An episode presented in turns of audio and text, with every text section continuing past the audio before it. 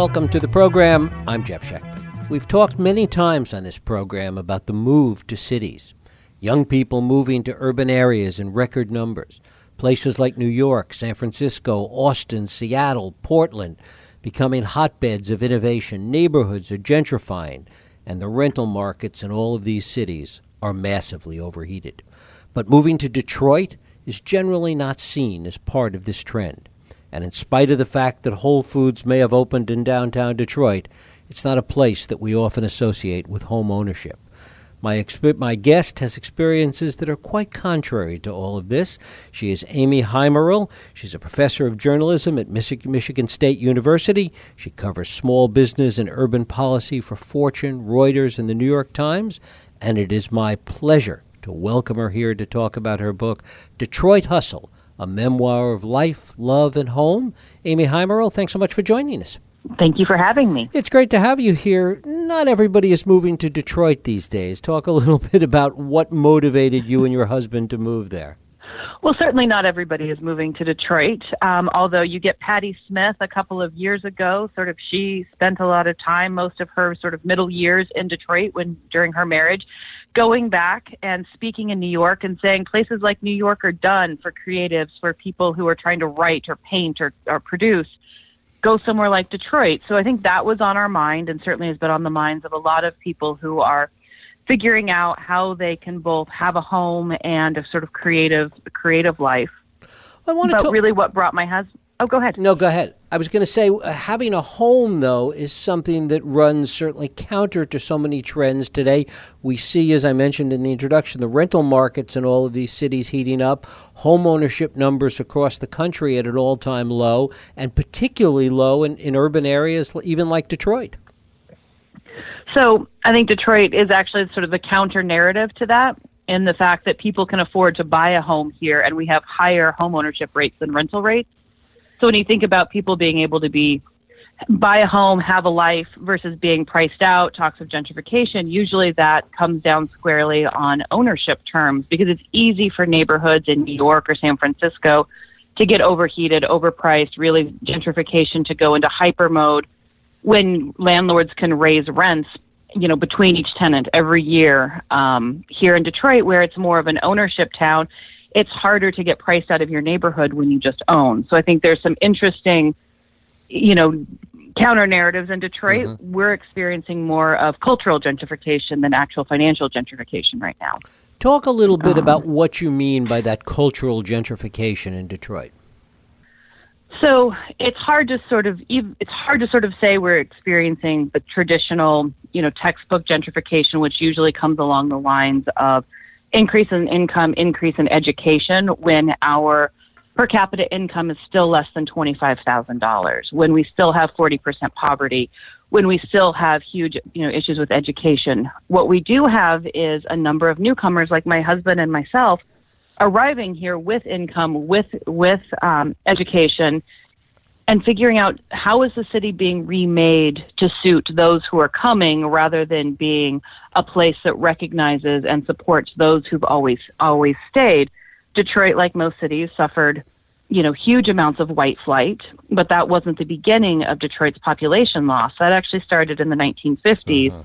As manufacturing and the automakers started taking jobs and plants further and further outside the city, and people started chasing those jobs.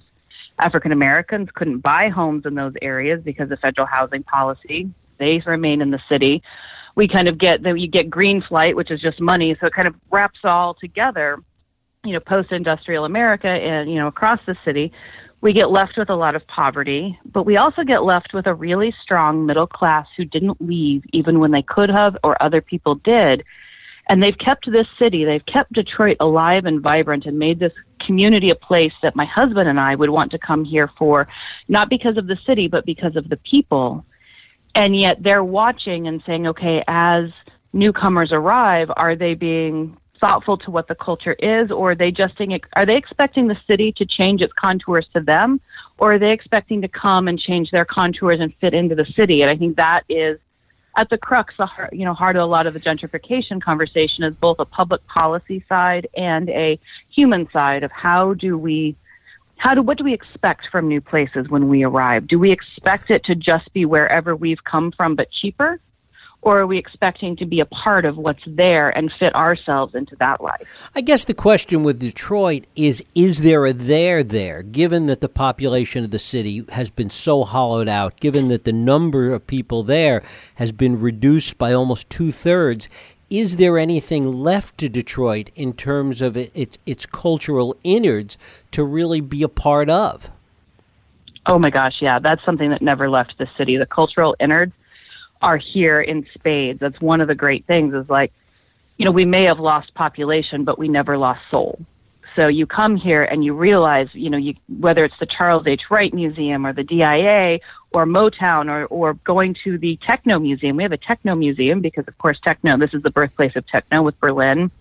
There is so much culture and heart and you know elmore leonard's sort of you know famous quote is that there are cities you know like miami that have palm trees or beaches and mountains and gorgeous scenery and then there are places like detroit that have to get you know work for a living this is a city that works for a living and i love that about this city. It's not sitting back and resting on its laurels and you know and sort of bike lanes and coffee shops. We all like those things. But it is saying what is our future? We have this opportunity to forge our future for everybody who's stayed and everybody who's coming. We're doubling down on design. You know we are the the first city in America to be a, UNESCO City of Design, which is a huge, huge win for the city. And why can we do that? Well, you look about the automakers. We have more manu- we have more engineers per capita than anywhere in the country because we have to make cars. To make cars, you need designers. So we also have a huge hotbed of design. We've added 2,000 new jobs in the last five years and 50 new companies just from one nonprofit, the Detroit Creative Corridor Center, that incubates design. And those are jobs that are coming, you know, to people who already lived here, not just newcomers. So we're really looking at this great opportunity to build small business, build entrepreneurship, both at the high tech, you know, high growth end of the spectrum and in just the lo- local mom and pop end of the spectrum with rebuilding our neighborhood. So if you're somebody who wants to be in a place where you get to be a part of that energy and get to be a part of that community, it's an amazing place. If you want to be a part of community, not just anonymous. Now, if you want sort of just a, like I said, a more anonymous life, this isn't going to be a great city for you. It's a really small town. We, you know, everybody seems to know each other, uh, and that's I feel like that's one of the, one of the beauties here is that there's so much to so much opportunity and so much to already just plug into because people have been keeping this city, you know, its beating heart going for decades. To what extent is Detroit then competitive, almost on a daily basis, with other cities in the Rust Belt that are trying to rebuild? I would say we, I would say we're more competitive. Um, you know, we're right on. You know, we're 80% of the world's you know fresh water supply. We're sitting right on that. So we've got shipping, we've got engineering, we've got design. Uh, we've got we're becoming the you know we're going to start owning mo- the idea of mobility, which isn't just autonomous cars, but the idea of how do we move goods and people around the world.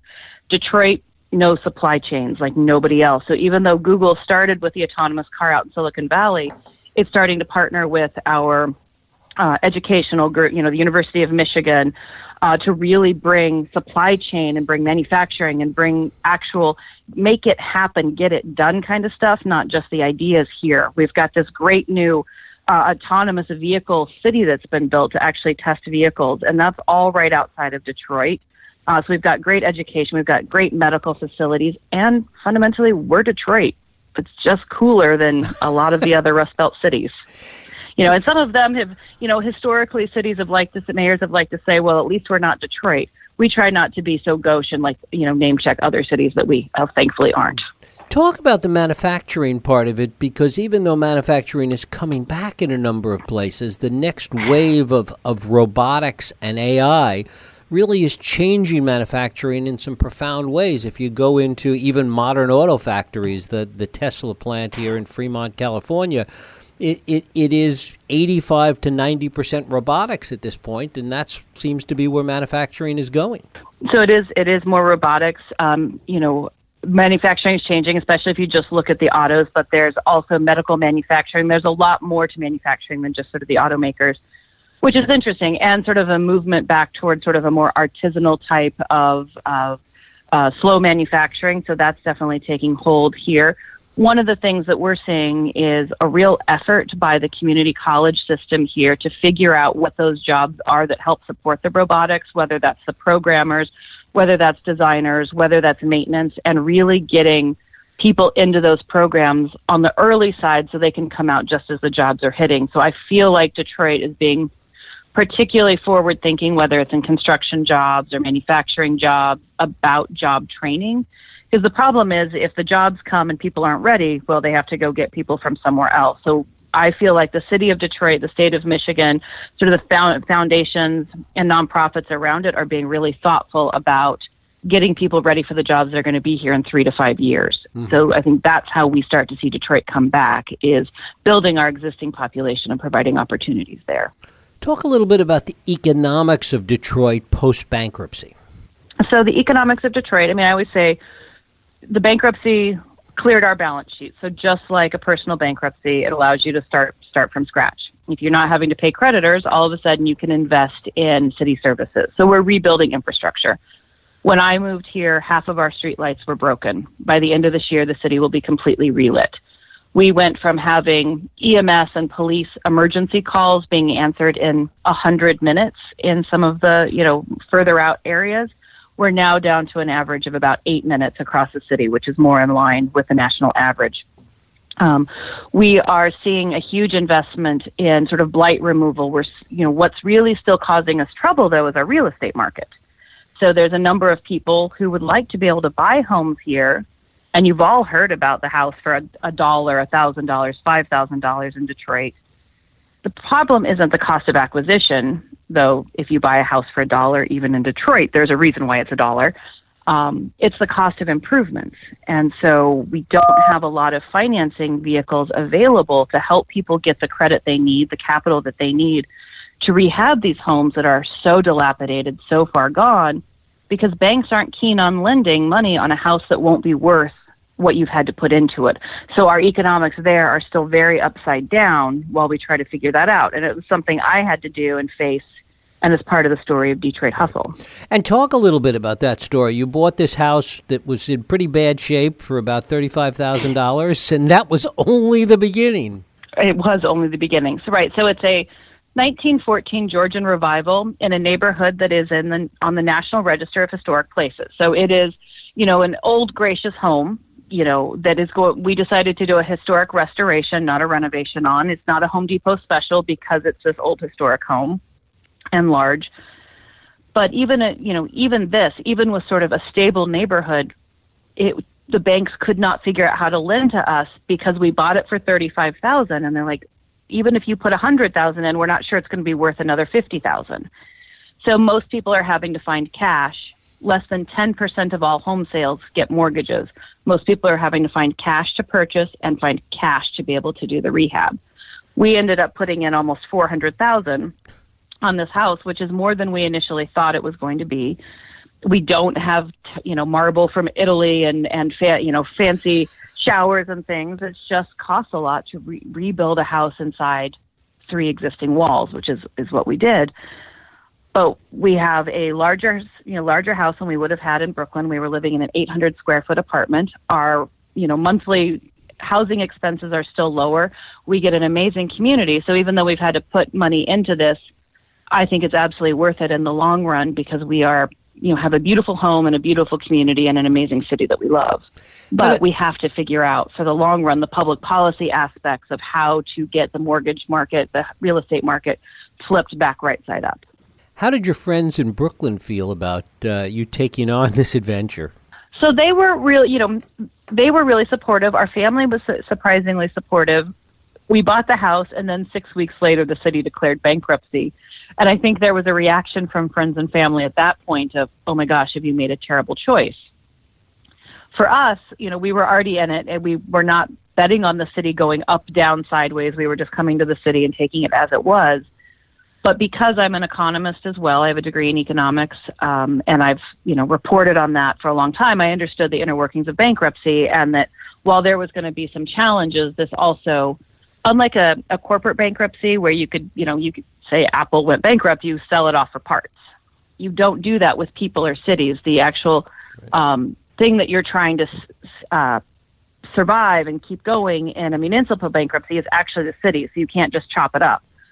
So the end result was going to actually be better city services, and that's what's happening here. Um, we're still struggling though with how with a still a 40% poverty rate and a city that many residents can't afford to pay their water bill.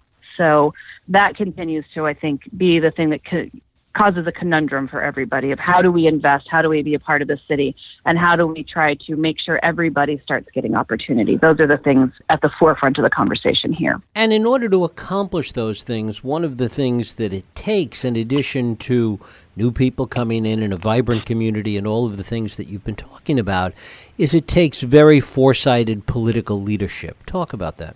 Mm-hmm. So when I when we moved to Detroit, in 2012, um, the mayor, sorry, the governor of Michigan had just appointed an emergency manager. So for the first several years of our time here, this, the city was basically taken over by the state. Uh, that was through the bankruptcy. We had a, uh, an election during that time where Mayor Mike Duggan and a new city council were elected. And so far, they have seemed to work together very effectively. They have seemed to be uh, thoughtful at least at getting to get the city services functioning. The kinds of things that I suspect your listeners take as as givens, as mm-hmm. things that should just function, hadn't been. That's you know uh, trash pickup, that is snow plowing. Well, you might not have snow plowing issues. Um, those are all things that are functioning now, and that seems to be a sign of effective political leadership. People are I think cautiously optimistic. They've been through this before where they've, you know, elected somebody they think is going to be great for the future and that hasn't always turned out so well. Uh, you know, our last mayor, uh, Kwame Kilpatrick is of course in prison. Um, but right now there's there's cautious optimism that this is working if only because the mayor and the city council appear to be having an effective relationship, uh, uh, you know, rather than an oppositional relationship, which is more has been more typical. And what is the state of, of racial issues in Detroit, given these efforts that you're talking about? Well, I think that that is, you know, the conundrum. So, this, you know, one of the things that I, you know, love about Detroit is that we just are talking about race headstrong up front in the grocery stores, at the gas station. The conversation about structural racism, who is a winner, who's a loser, who's getting to come, who's a local, who's an us, what our culture is, is just at the forefront of of everything. As I would say, race relations are are very strong, but at the same time, recognizing those who stayed are primarily African American, and those who are arriving, like my husband and I, are primarily white. And so we're having to learn to have a dialogue together, learn to listen. Um, I've been felt very welcomed here in Detroit, my husband and I both, at the same time, there is a wariness because of that cultural gentrification, the idea that the city will change to accommodate people like me. And here in a city where, when we think about checking your privilege, the idea of privilege is having a job here. I mean, that's very different than a lot of other cities. Uh, and you just have to overlay race and the additional complications of our own country and our own history. I would say that they're you know that they're strong and at the same time that's they're strong because we're able and willing to deal with it talk about it and have it at the forefront of every conversation. We're not pretending it doesn't exist like other cities. Mm. that's not to say there aren't difficulties and challenges and animosity and anger as people watch their city you know sort of is it being taken away from them? Is it being taken over? Who you know so much investment you know uh, new buildings being brought up, the Whole Foods you mentioned opening up, all sort of in this downtown, midtown district, which is, you know, sort of more young white professionals.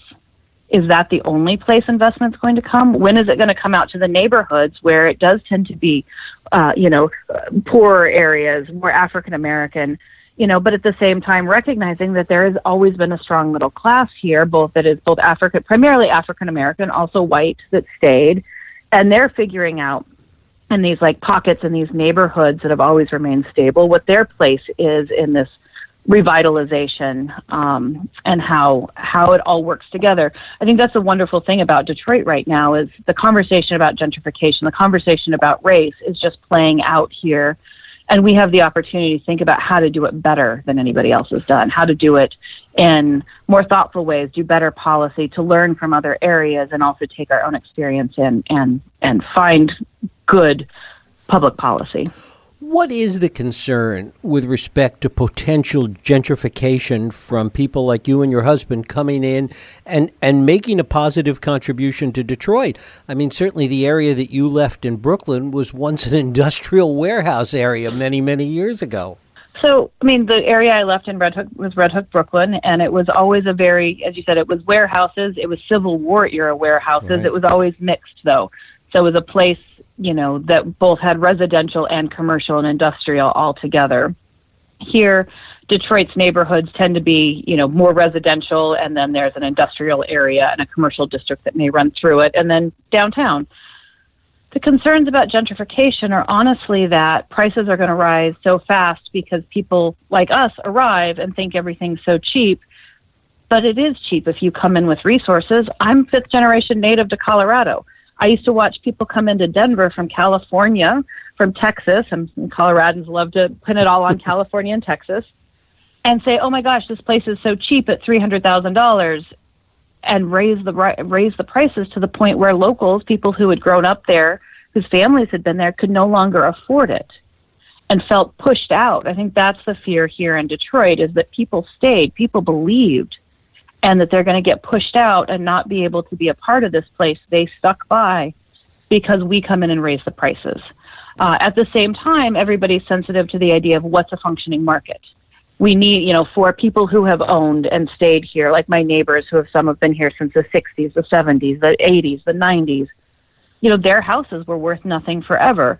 They would like their houses to be, you know, worth an amount of a, a functioning real estate market. So if they need to send a child to college or they need to put their mother in an assisted living facility, they have their house as sort of an asset to draw on because how do most Americans save? It's in their house, usually, not retirement funds. Most Americans use their house as their piggy bank.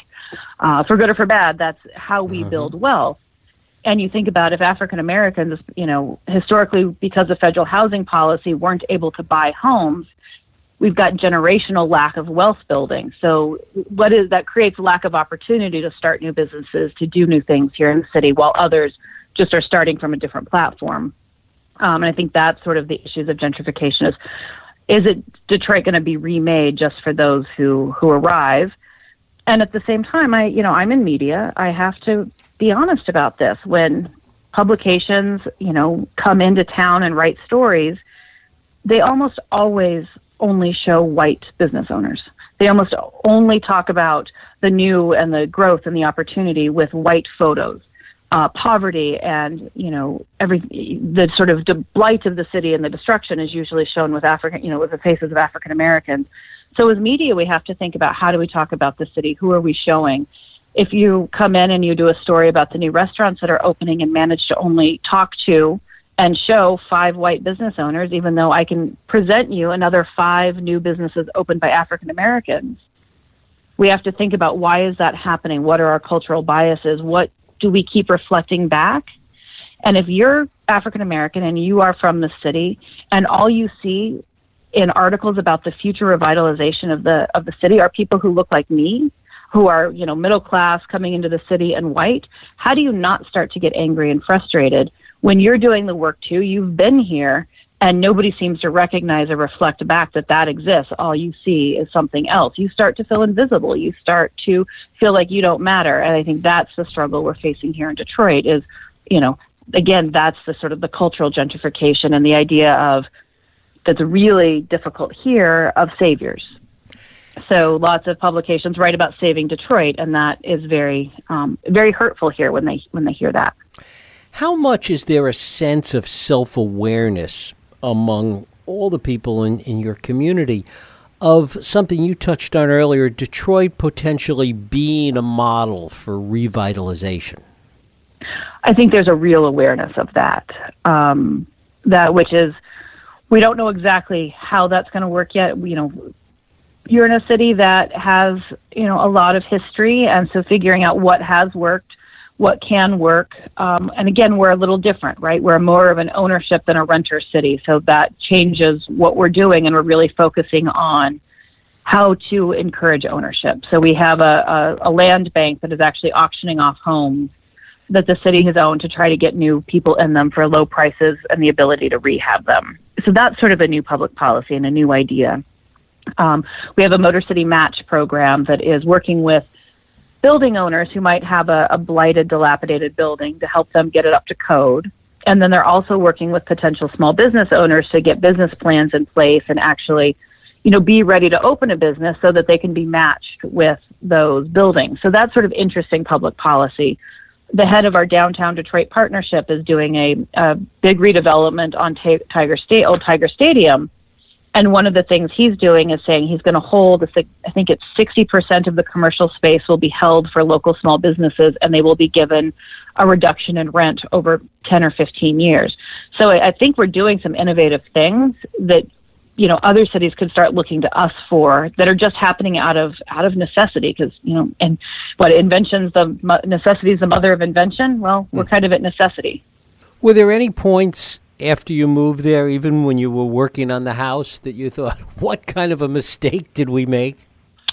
Never about Detroit. Um, you know, it doesn't mean that it was it hasn't been hard at times. In in my book, there's a period I write about, especially because I was a journalist covering the bankruptcy, and sort of I was in social media all the time, Facebook and Twitter, and sort of hearing all of these conversations we're being we're talking about, and people are angry and frustrated and scared and uncertain and at times it would get overwhelming. And and you know i would feel like i could see myself as a symbol of everything people were angry about because from the outside you know i'm a middle class woman of means coming into detroit at the same time i you know grew up incredibly poor in colorado uh, for me to be able to do this you know and not live in a trailer like this is a huge life step forward con- considering where i started from and Detroit likes that. Detroit likes people who actually understand what it is to be blue collar, to have to work. And once they under, under, sort of understand, you're not just coming in from a point of privilege and acting like this is your playground and you can disappear whenever you want.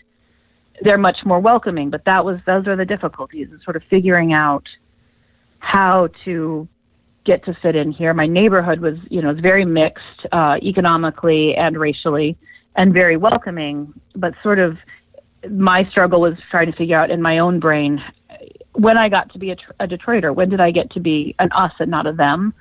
And those were the those were the challenges with the house. There were several times, especially as mm. we couldn't figure out where we were going to get the next infusion of cash to be able to pay for the roof all of a sudden because we didn't expect to have to replace the roof. That we thought, oh my goodness, why why this house? But my husband always said, like, he fell for this house in the same way he fell for me. He just knew it was the right one.